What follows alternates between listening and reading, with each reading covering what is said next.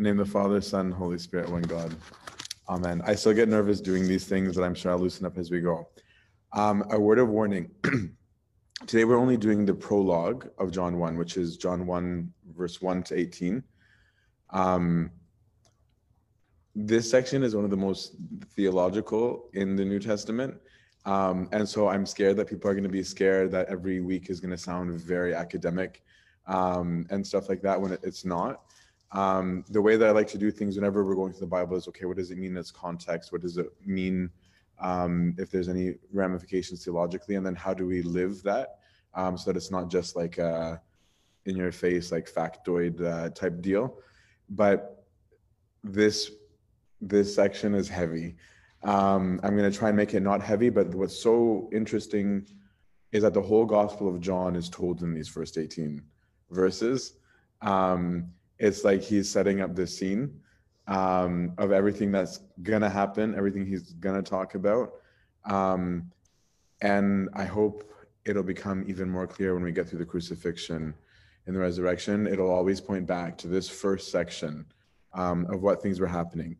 So I'll read the section first um, and then um, we'll get into it. Um, I don't know how you guys usually do things. Do you guys like to read? Does that slow it down? Because I don't care to do all the reading. I just don't know if it gets like cumbersome going around. Like whatever you guys prefer. Do you guys want to participate or? Okay, sounds good. All right, well that, that settles that. Okay, in the beginning was the Word, and the Word was with God, and the Word was God. He was in the beginning with God. All things were made through him. And without him was not anything made that was made.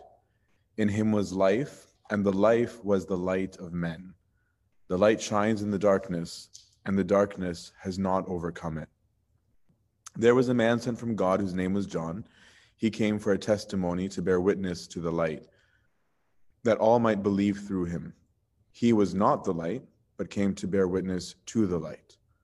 The true light that enlightens every man was coming into the world.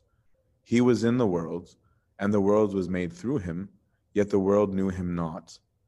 He came to his own home, and his own people received him not. But to all who received him, who believed in his name, he gave power to become children of God, who were born not of blood, nor of the will of the flesh, nor of the will of man, but of God. And the Word became flesh and dwelt among us, full of grace and truth. We have beheld his glory, glory as of the only Son from the Father. John bore witness to him and cried, "This was he of whom I said, he who comes after me ranks before me, for he was before me." And from his fullness have we all received grace upon grace. For the law was given through Moses, grace and truth came through Jesus Christ. No one has ever seen God, the only Son who is in the bosom of the Father. He has made him known. Glory be to God forever. Amen. So it is very intense, even though like it's, it's poetic. Um, like, like we mentioned uh, last week, the book of John is written in actually the most basic Greek possible. Um, anyone who takes like a, a beginner's course in Greek can read the Gospel of John right away. That's how simple um, his language choices are. And yet when you're reading it, it's, it's not simple. Um, and that's what makes it so complicated, um, because it's it's it's the most basic of words: light, life, light, truth, right? Um, that have humongous ramifications, um, and this gospel is going to be obsessed with those concepts. Um, light is going to be a major theme. Uh, truth is going to be a major theme, and and. The Gospel of John is almost polemical.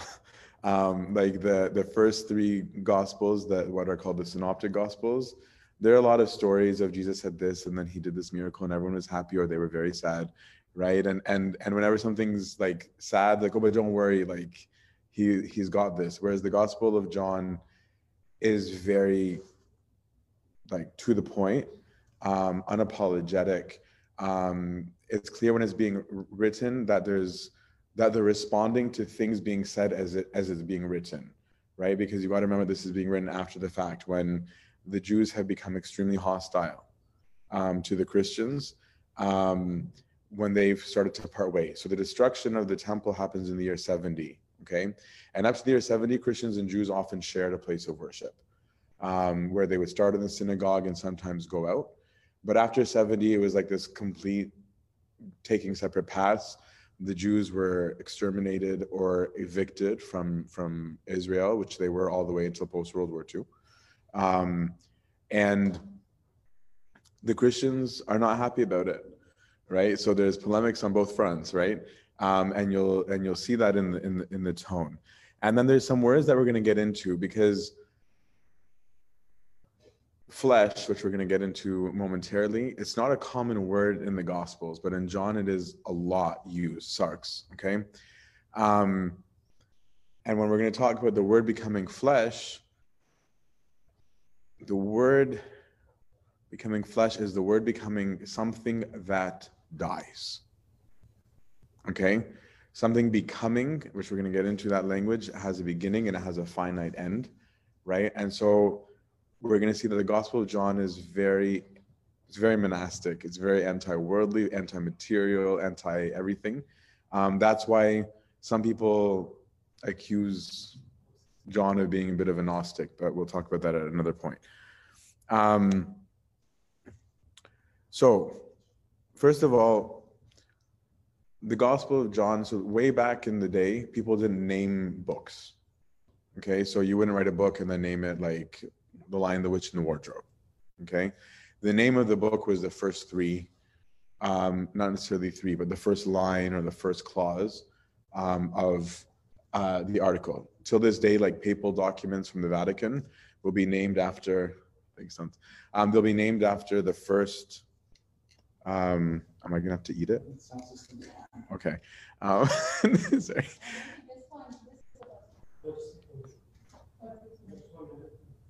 Oh, it just takes, okay. Thanks, man.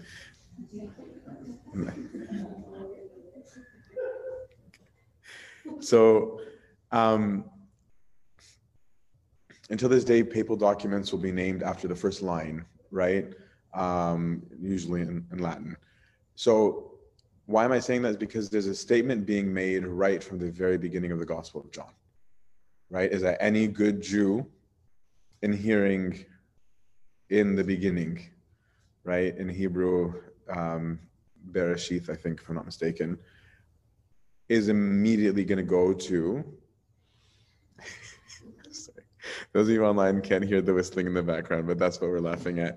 Um, the wicked witches here of the West. Um, so um, the, any good Jew would immediately be going to, in their mind, the book of Genesis, which is very intentional, um, because that's exactly actually what's going on, um, is that John is retelling the story of creation or of a new creation, okay, which, which is very, very intentional, as we'll see throughout the themes. Um, the title, Gospel according to John, would have happened about one hundred years after it was written, okay? That was something that came much, much Um, later.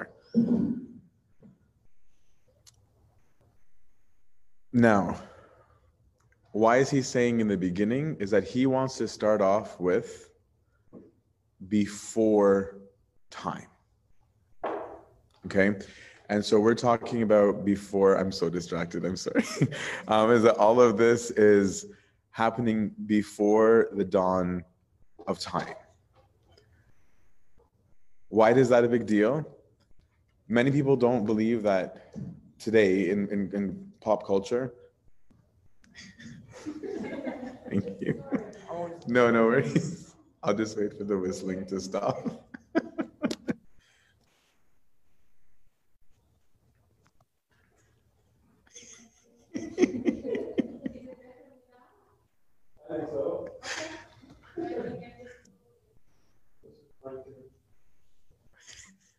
It's just gonna make me laugh, that's all. I feel like there's a concoction going on behind me.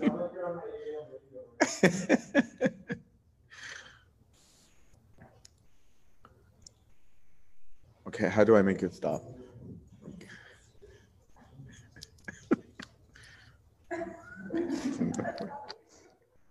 Oh, it's the other side? Okay. It's like I pressed off. Thank you. I'm so sorry, guys. Um. Okay, let me just, okay, people online, for the most part, can you guys hear well? If you guys can hear well enough, people online, then we're good. Okay. Um. So a lot of people today don't think that the Lord claimed that he was God, right? Or that the Gospels don't necessarily say that there's this claim that Jesus is God. Um, and we're going to get into that literally momentarily. So part of it is that in, in going before time, we're going to see what, what John is saying about the Logos. Um, but it also seems like John might be trying to rewrite the Torah, a new law, which is not shocking, right? Because the, the, the The law of the Old Testament, right, of Deuteronomy and Leviticus and all these things, is now the law of grace, right? And what is the law of Jesus Christ? What is the law of the gospel? And so it seems very intentional that he's um, trying to say to the reader, "I'm doing something very bold, right? I'm I'm not I'm not dancing around things." Um, to really understand the Gospels, people really need to read the Old Testament. A lot of people don't like Old Testament, but Um, maybe after we get through John, I don't know what we'll do next, but I think it'd be really cool to go through the Old Testament um, to get it, like to understand what's going on. We don't, um, we don't have to. Um, and as we said, there's these words in the Gospel of John that we're going to keep coming up over and over, like light and water, um, and and how they're used in a material sense, and what they should mean in a spiritual sense or in an immaterial sense. Um, the Lord in the Gospel of John is going to always contrast those two, right? Where he'll make comments that make no sense to people because of how he means it, right? Well, he'll be like, that's not light. And they're like, yes, it is. Um, he's like, it's not true light, right? That's not joy. And they're like, yeah, no, we're happy. And they're like, no, I'll show you real joy, right? Um, this is water. It's not real water, right? As we're going to see, the wedding at Cana will be water. Within a few chapters, it's going to be Samaritan woman with water. And then it's going to be a man um, by the pool who can't walk. And then it's going to be the Feast of Tabernacles, where they celebrate light and they celebrate joy and they celebrate renewal, right? All these things are going to, are going to come up, and they're really, really important. Um, and just like the beginning of Genesis talks about time and days, et cetera, that's why he's starting it here. Um, so in the beginning was the Word, and the Word is with God, and the Word was God. So as we said, that takes us to Genesis one. And usually saying logos um, refers to a spoken word. In the beginning was the logos, okay? Um, and this word is going to be monumentally important when we get to the temple at the end, because the Hebrew word for logos is Dubar. And that was the name of the Holy of Holies in the temple. So this is gonna all come full circle. John is a master storyteller. Um, but in the, the choice of words, I'm not, I'm not gonna always be like, oh, in the Greek, in the Greek to show off some kind of academic knowledge. It's just that things do get lost in translation that when we're reading in English, we might not see. Because the, the choice of saying in the beginning here um, is actually taking you into timeless eternity. It's not just like, uh, okay, at the beginning of the story, this happened. It's saying, okay, now exit from everything and go back before, and this is where we're starting the story. Um, and logos, um, the way that it's being used here is expressing a personality rather than a spoken word, okay? Um, and this concept of the word taking on kind of like a persona is not new to the Jews, okay? Um, and so I can post, I won't go through them all, but all over the Old Testament is by his word, he established one, two, three, right? And by his word, this person did. And by his speech, um, his speech went forth from him and doesn't return to him, right? Empty. Right, is one of the things that that gets said.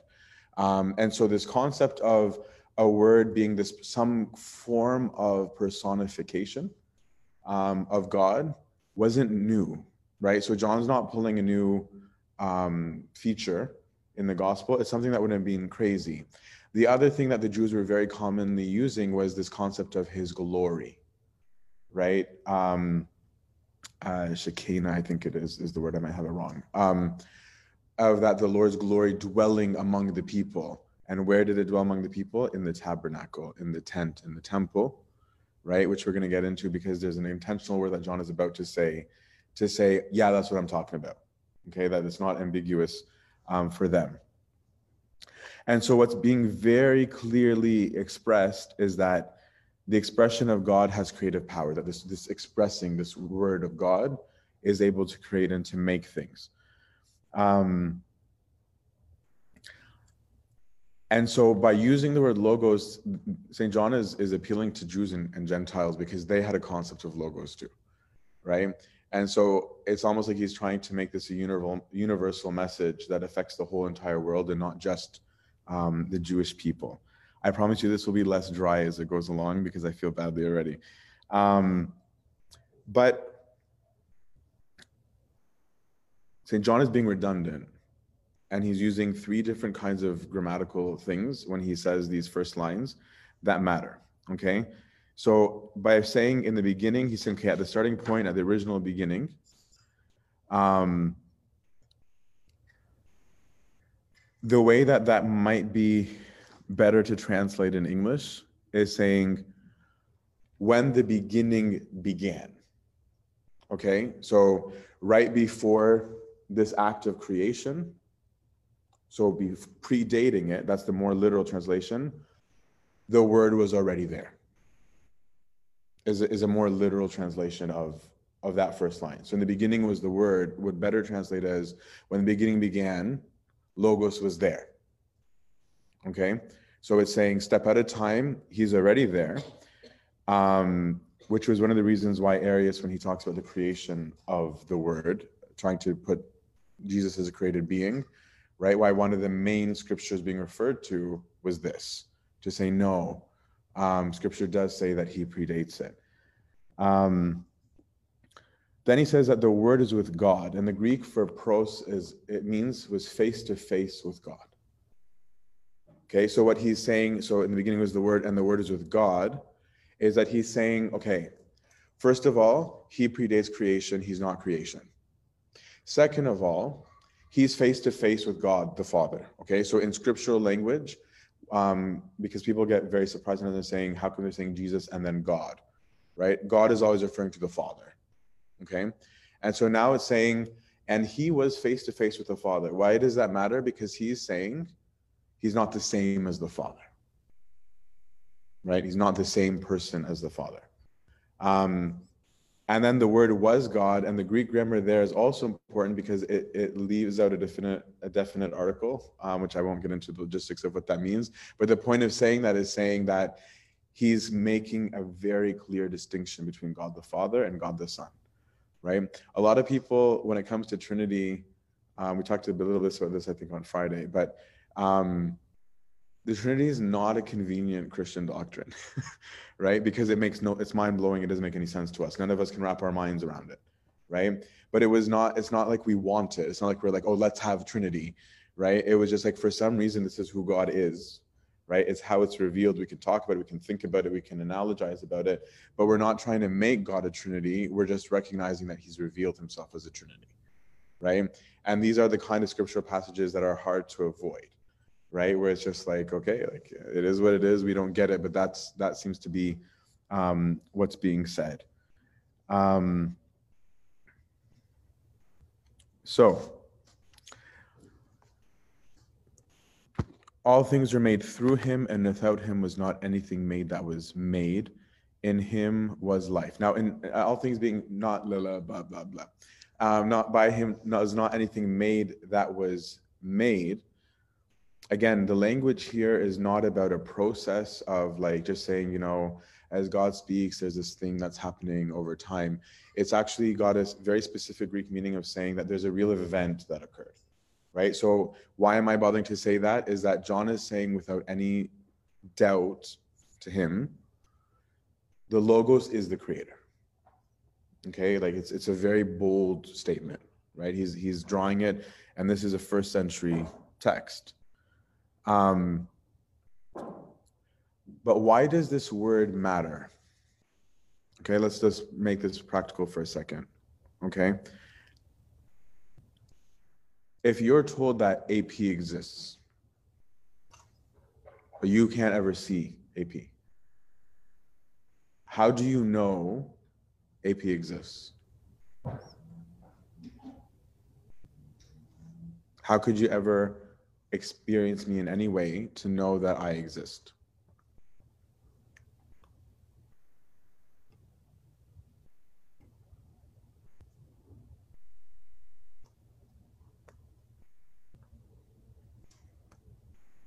Anyone? It wasn't rhetorical.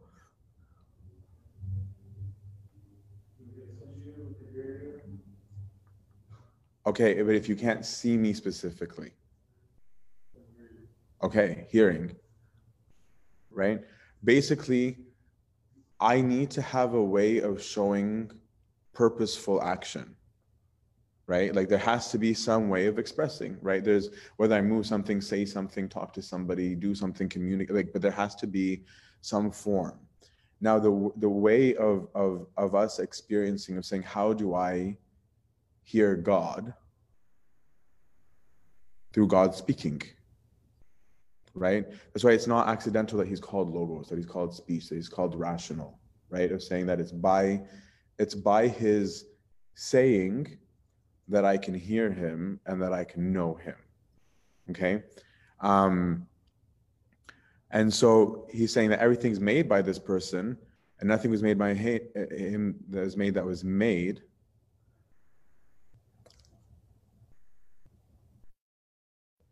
And that I can only know the Father if he expresses himself, okay? I, otherwise, I don't have any way. Um, as we're going to come to, right, is that no man has seen the Father at any time, is what he says momentarily. Um, how did he create? We have no idea.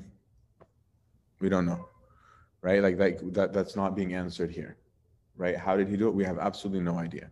Fast, slow, instantaneous, no idea, right? What was the mechanism? What was any of it? We really don't know, right? We just know that his, his speaking did it. Um, But that everything that he made is originating in the Son, right? Isn't originating in the Logos. Why does that matter? Because as we're going to get into in this gospel over and over and over, like I said, it's not going to be this philosophical later. The Gospel of John is going to constantly compare two worlds. A world of is and a world of becoming. Okay, anything that is in the world of becoming is something that has an origin, okay, that enters into time, that starts in itself time and dies. And that anything in that realm is not the real stuff. The real stuff is the stuff that just always is, light, life, truth. Okay, and that those things have no origins, they have no beginnings, and they have no ends, and they are the real meaning of everything. Everything else only exists because of that world. And what Saint John is trying to show us throughout here is that this is a breakthrough in the history of the universe, where the world of is and the world of become are intersecting. Okay? Um, in him was life, and the life was the light of men. And this is going to, the, the, verse, the words life and light, they show up twice in verse four, um, and they show up in verse four, five, six, twice in verse eight, and also twice in verse eight. It's this, he just keeps repeating it, right? Life and light, life and light, life and light. Um, and I'm going to come back to that at the end um, with some reflections. But basically, it's this breakthrough into the world. So for example, a baby in the womb of its mother is in darkness, right? They can maybe hear gargled, garbled sounds from the outside world, right? But they can't see, they can't know. They also don't live, right? And so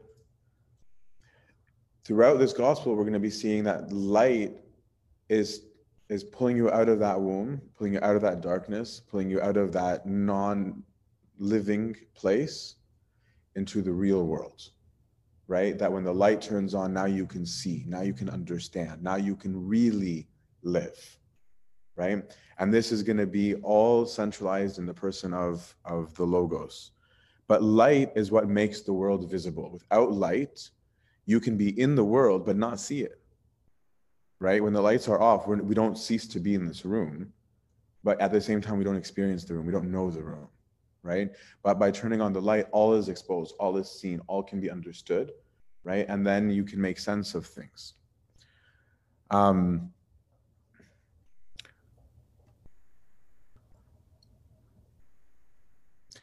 So this world, the world of becoming, it's not self-existent.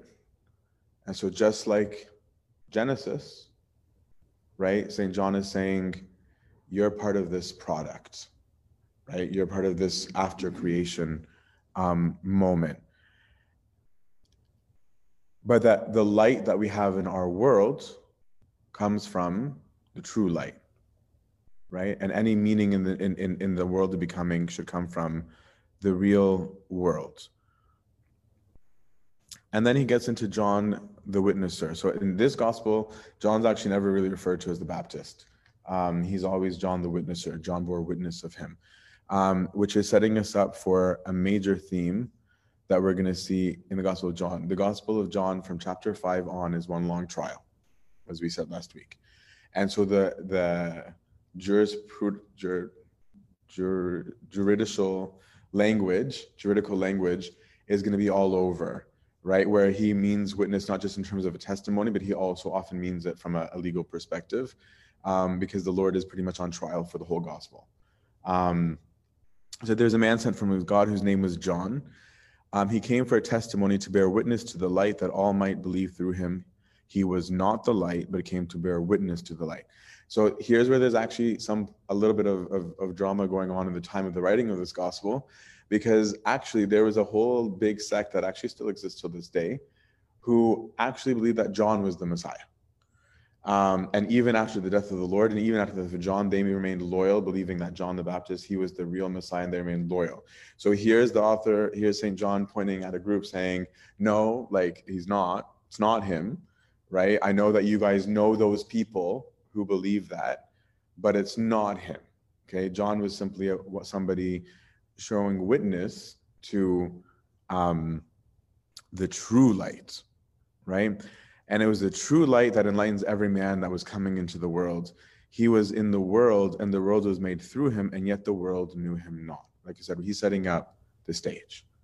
He's setting the stage to say, he's a Jew, the Jews hate him. He's the originator of the world, and the world hates him. He is the author of the universe, and the universe will turn against him, right? But that he is coming here. He is broken through this barrier. He has left what was his and took on what is ours, only to find rejection. Um, but to all who received him, but to all who received him, who believe in his name, which is, again, going to be the major theme. Every single miracle, mind you, they're not called miracles um, in the book of John, they're called signs. Um, they'll say this is the second sign that the Lord did. They, he doesn't use the word miracles. But all of the, the, the signs that he does is the question of, do you believe? Do you believe? Do you believe? Right? Because it's an identity issue about him. Like, do you believe who I am? Do you believe it? If you do, hold my hand, I'll, I'll break you through. Okay? But if not, um, then don't. But if you believe in him, then he received him and they become, he, they're given power to become children of God, who were born not of blood, nor the will of the flesh, nor the will of man, but of God. So what he's saying is that he's setting up the stage, which by now there's already Christian baptism because the Lord has established it, of saying that in choosing to believe that this is who is being said, that this is not a man. That's why the opening sentence of this gospel is not a man, guys, Like not, there's no hidden agenda. This is God. And if you believe him, then now, instead of becoming a child of the world that is, a child of the word that dies, that perishes, that the end of, of, of, of flesh is decay, if you believe in this, you now have access to become children of God. What does that mean? It means that if you become, just like, that's why we were talking about some of these cultural concepts before, right? If you become a member of this family, you're inher- you are an inheritor of this, which means that you don't die, which he's going to say. It's going to mean that you have light. And so he's saying, let me, as we, the, the, the one phrase that's going to come from our psalmody over and over to me in this gospel is, he took what is ours and gave us what is his, right? Is that it's saying, I'll give you of the world that is, if you join me. Right? If you believe. That connects to the beginning of Genesis when he said, don't live according to the flesh and you'll live forever. You won't die. Right? So there's these intentional parallels going on. Right? I was saying that this new Genesis is a restoration to how things are meant to be um, in Genesis, to take us back there. Um,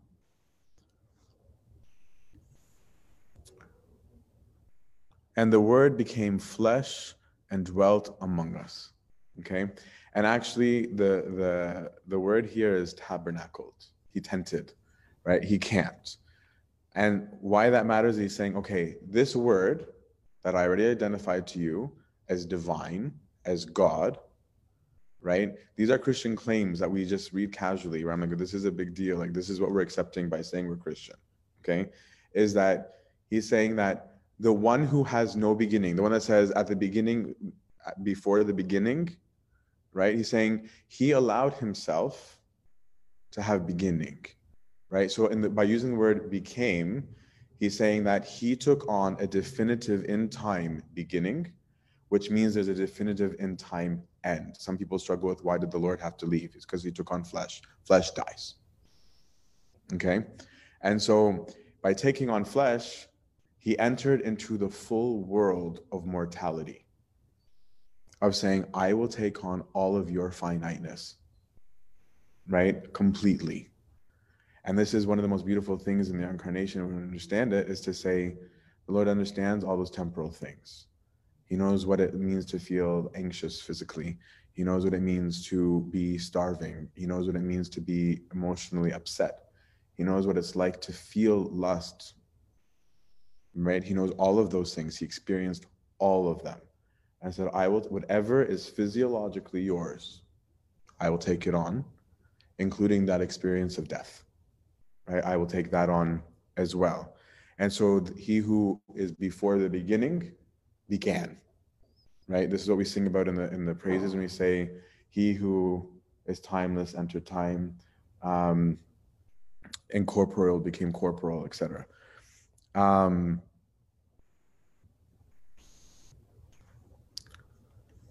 sorry, I got lost in my notes.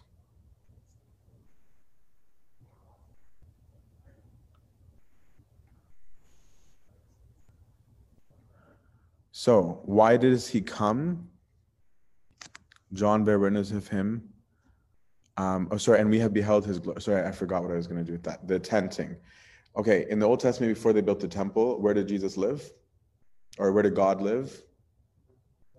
Yeah, in a tabernacle, in a tent, right? And King David feels badly because he has a, a big house, right? And so he says, he's like, okay, I'll make, God, I'll, I'll make you a big house. Um, and God says, I don't really care about your house. Like, I, I've been living in a tent, um, but I, I kind of fill the whole world. um, so like, don't worry about it. Right? And then like, no, no, no, we must, we must. He's like, okay, if you insist. Um, but like, you can raise the funds, your son will build it. I don't really care, right? But the but the Jews would take pride in saying, the Lord who tents with us, who camps with us, because they were they were a Roman group, saying that, look at our God, right? Our God is not a God out there. Our God is a God right here, right? And so he lives with us. He goes with us in our wars. He goes with us in everything we do. And what did they see in the tabernacle? They saw smoke. They saw fire. They saw all these things. And that was his glory, right? And that they're saying this was the glory of God, the Shekinah. So they were like, please, like, we don't want to see this. And that's why he's saying, John is saying, and we beheld his glory. The Lord took, took flesh, tented among us. And he's saying, I want you to have no mistake about what I'm talking about. I am saying that the very God you have always worshipped is this God. The one that you talk about who tabernacled with you, it is this person. It is the Lord Jesus Christ, right? And just as when he tabernacled among you in a physical tabernacle before, and you beheld his glory, we, we testify of him. We were with him and we beheld his glory. The glory as the only begotten of the Father, right? The glory as the only Son of saying, we know from whom he comes, he proceeds from the Father, from God. This is blasphemy, okay? To, to, to a first century Jew and to a twenty-first century Jew, this is blasphemy, right? And, and that's what I'm saying, Saint John is being completely unabashedly straight of saying, no, we're, we'll make no mistake about it. This is, this is what we're saying. There's no confusion. It's not a semantical thing. He's God, right? And this is who he is. So then John bears witness of him and says, this is he whom I said, he who comes after me in the flesh, right? Because Jesus is born six months after his cousin, um, is before, ranks above me because he came from before me. Um, it may be that John had said these things, right? The, the, the witnesser. And from his fullness have we all received grace upon grace. So we're moved from the grace of the Old Testament, right, to the grace of the New. Um, and he says, because the law was given through Moses, um, but grace and truth come through Jesus Christ. Um, I don't know if I want to talk about grace and truth right now, but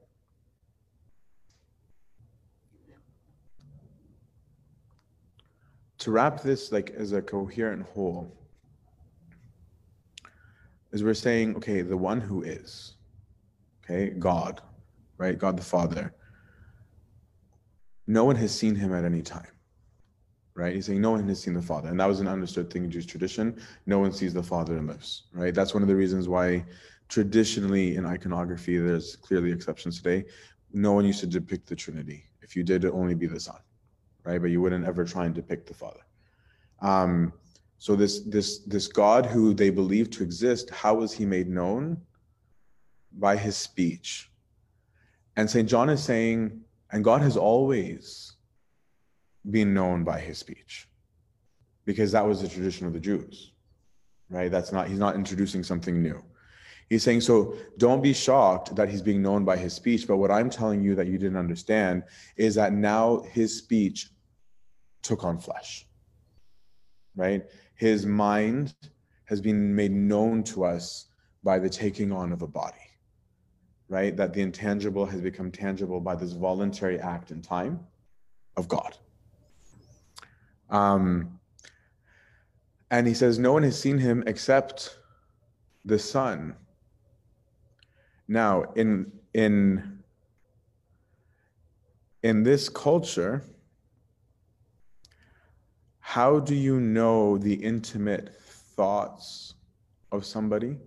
How do you get really close to somebody?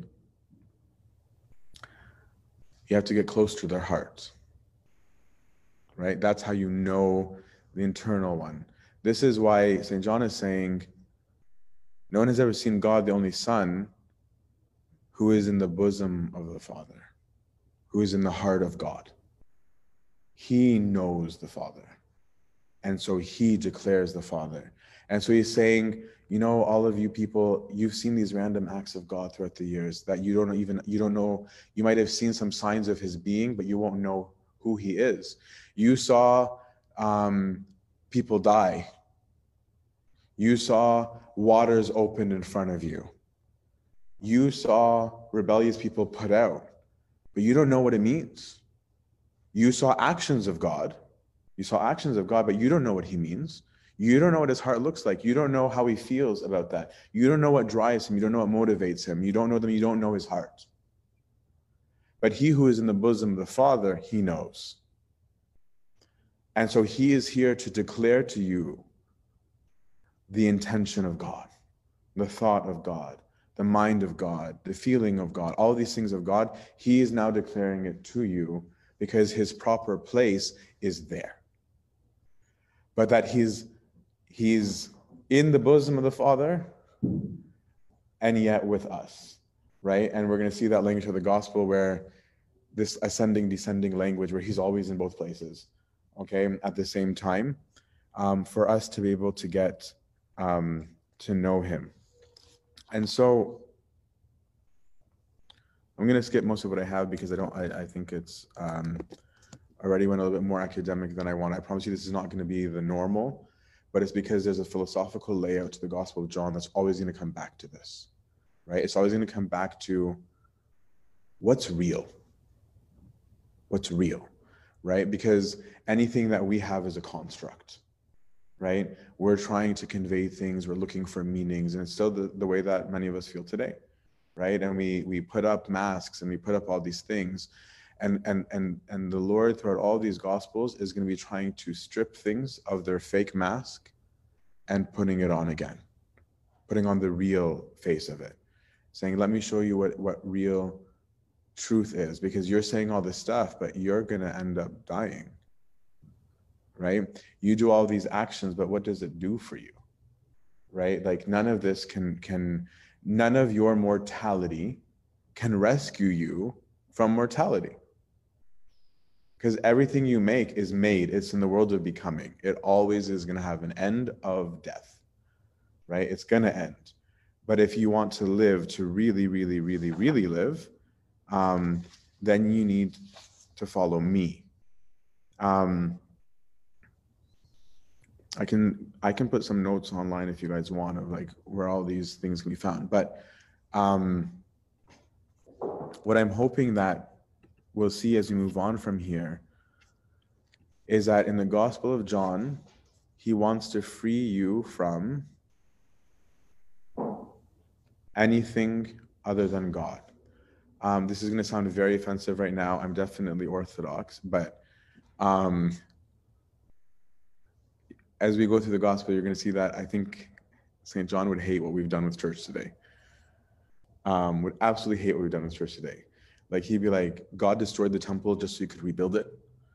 Um, where where it's where he's saying your your customs and your rituals, they're just customs and rituals, but they're not life. They're not light. At best, they can point to them, right? They can point at real life, real light, okay? Um, I'm not saying ritual is wrong, right? What I'm trying to say is that they're in the world of becoming, right? Um, and you're going to see the Lord just cutthroat sometimes. Um, about these concepts, right? There's there's an episode that we're going to see in John seven through ten where um, the people are like, good job, Jesus, good job, because he did these miracles, and they're like praising him. And he turns around and he goes, really? Do you really believe that I'm who I say I am? Right? And then they get mad. They get mad that he challenged them. And they go, no, he has a devil. And he goes, oh, now I have a devil, right? Two minutes ago, I was God. You, you guys just said it. But now I'm a devil, right? And so he's really trying to force, and this is why the question of belief is so important. And I think we've dismissed it so much as a, as believers, even though that's the word belief, right? Is that we forget there's an active belief in being a Christian, right? That there's an active belief in saying that, do you believe that Jesus is the great I am? Okay, and that's probably the most important thing to, to get to before we end. Right, is that throughout um, the Gospels, uh, the, this Gospel is these proclamations of the Lord saying, I am the way, I am the truth, I am the door, I am the Good Shepherd. These I ams are so lost in English translation um, because in English it's just normal to say I'm this. But the word that's being used here ego eimi, is a specific construct that is redundant, that is not the right. It's, it's the name of God. When the Lord was, when God was asked in the Old Testament by Moses, who do I say that you are? The Greek, the Septuagint, has God answer of saying, ego eimi, I am, I am in the state of being. Um, I am that is. I am the thing that is just, I am what I am. Right? The most simple, saying that you can't even make it more simple because the language is already in almost its simplest form. Right? And he's saying, that's me. I just is. I am is-ing all the time. Okay? Um, and that word became reserved for the name of God. You don't get to say it. Right? This is why some of you might not realize why in the garden when the Lord says, I am he, and they all fall down. Right? Where it's like, there's a reason why they all fall down. It's because he declared the name of God, and so they fell down as an act of worship. Right? But we're going to see throughout the Gospels that Christ identifies himself over and over and over as the I am. So every time we see the Lord make a reference to saying, I am, it's a different way of saying I am than other people, right? And the other people, they're using the construct of the normal English, I'm A P, right? Whereas when Jesus is saying, he's saying, I, God, am this. Um, and that's why you see these people getting up to stone him, having these dramatic responses. Anybody who, who thinks that the Lord did not claim he was God based on the Gospels is not understanding the Gospels. Um, because it's, it's so offensively explicit, um, the way that, that he approaches it. And so the Lord will be revealing himself as light, as truth, um, and he will be asking every single person who walks with him, can you believe that I am? If you are, come with me, right? And that becomes the gateway of all uh, conversation. And um, I think I will stop there. Um, uh, the, the the organization of this will be will be cool because basically every mostly per week we're going to be doing a, like a, a full chapter. Some weeks we might do more than one if there's a narrative that's going. Um, and we're going to have a big chunk of just these encounters and signs, these miracles that God does. There's, there's only like, arguably, depending on how you count them, seven miracles in the Gospel of John, um, or signs. Um, and then the, it's called the Book of Glory, um, because in the Gospel of John, the glory is not the resurrection. The glory is the dying. Um, And and and it's like a huge theme, um, and then uh, the resurrection uh, stories. Any questions, uh, comments, uh, feedback, criticism? Uh,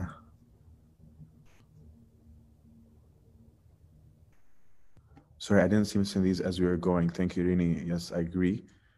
Um, Uh, mentioning a beginning implies an end, no, but the word has no end or does meaning out of time. Um, so I don't know where that came in from, um, like an order of speaking, but that's why we're saying that a better translation was um, when the beginning began, the word was already there. So it's not putting a beginning on the word, it's putting a beginning on creation, but not on the word. Um, the point was actually the opposite, to say like, he's not part of that beginning um, at all. But good question. Um, any questions here, anything like that? Okay, I promise you it's not gonna be this academic and dry. I'm going for it. I get I'm really self-conscious because I know that um, the academic Bible studies can be really heavy, um, like for somebody who just wants to know how to live it. Um, and and I, I intend to go there. Um, but without understanding the point, we can lose the how to live it very easily, um, because the the things that Christ says, like I'm obsessed with the Gospel of John, if you haven't figured it out yet, are, are in my view are mind blowing, right? Where I'm just like, I wish I understood this as a kid, um, for us to know where to go. So I, I really haven't given this section its due. This section of, of the Gospel of John, just those eighteen verses, if you see the commentaries of Saint Cyril of Alexandria, which is two books about this big, about this much of it is just on that first section. um, because obviously in the third and fourth centuries, there's a lot of arguments about who Jesus is. Um, and so it was it was voluminous um, on there, and it's um, it's it's heavy. So I was trying to give a, a light version um, to get what we need for our Bible study, not for theology um, class. Um, thanks, homies. Um, we will wrap up. This talk was brought to you by Upper Room Media. We hope that this talk has, through the grace of God, touched your heart, and we pray that it will not only inform you, but will also transform you and your life with Christ.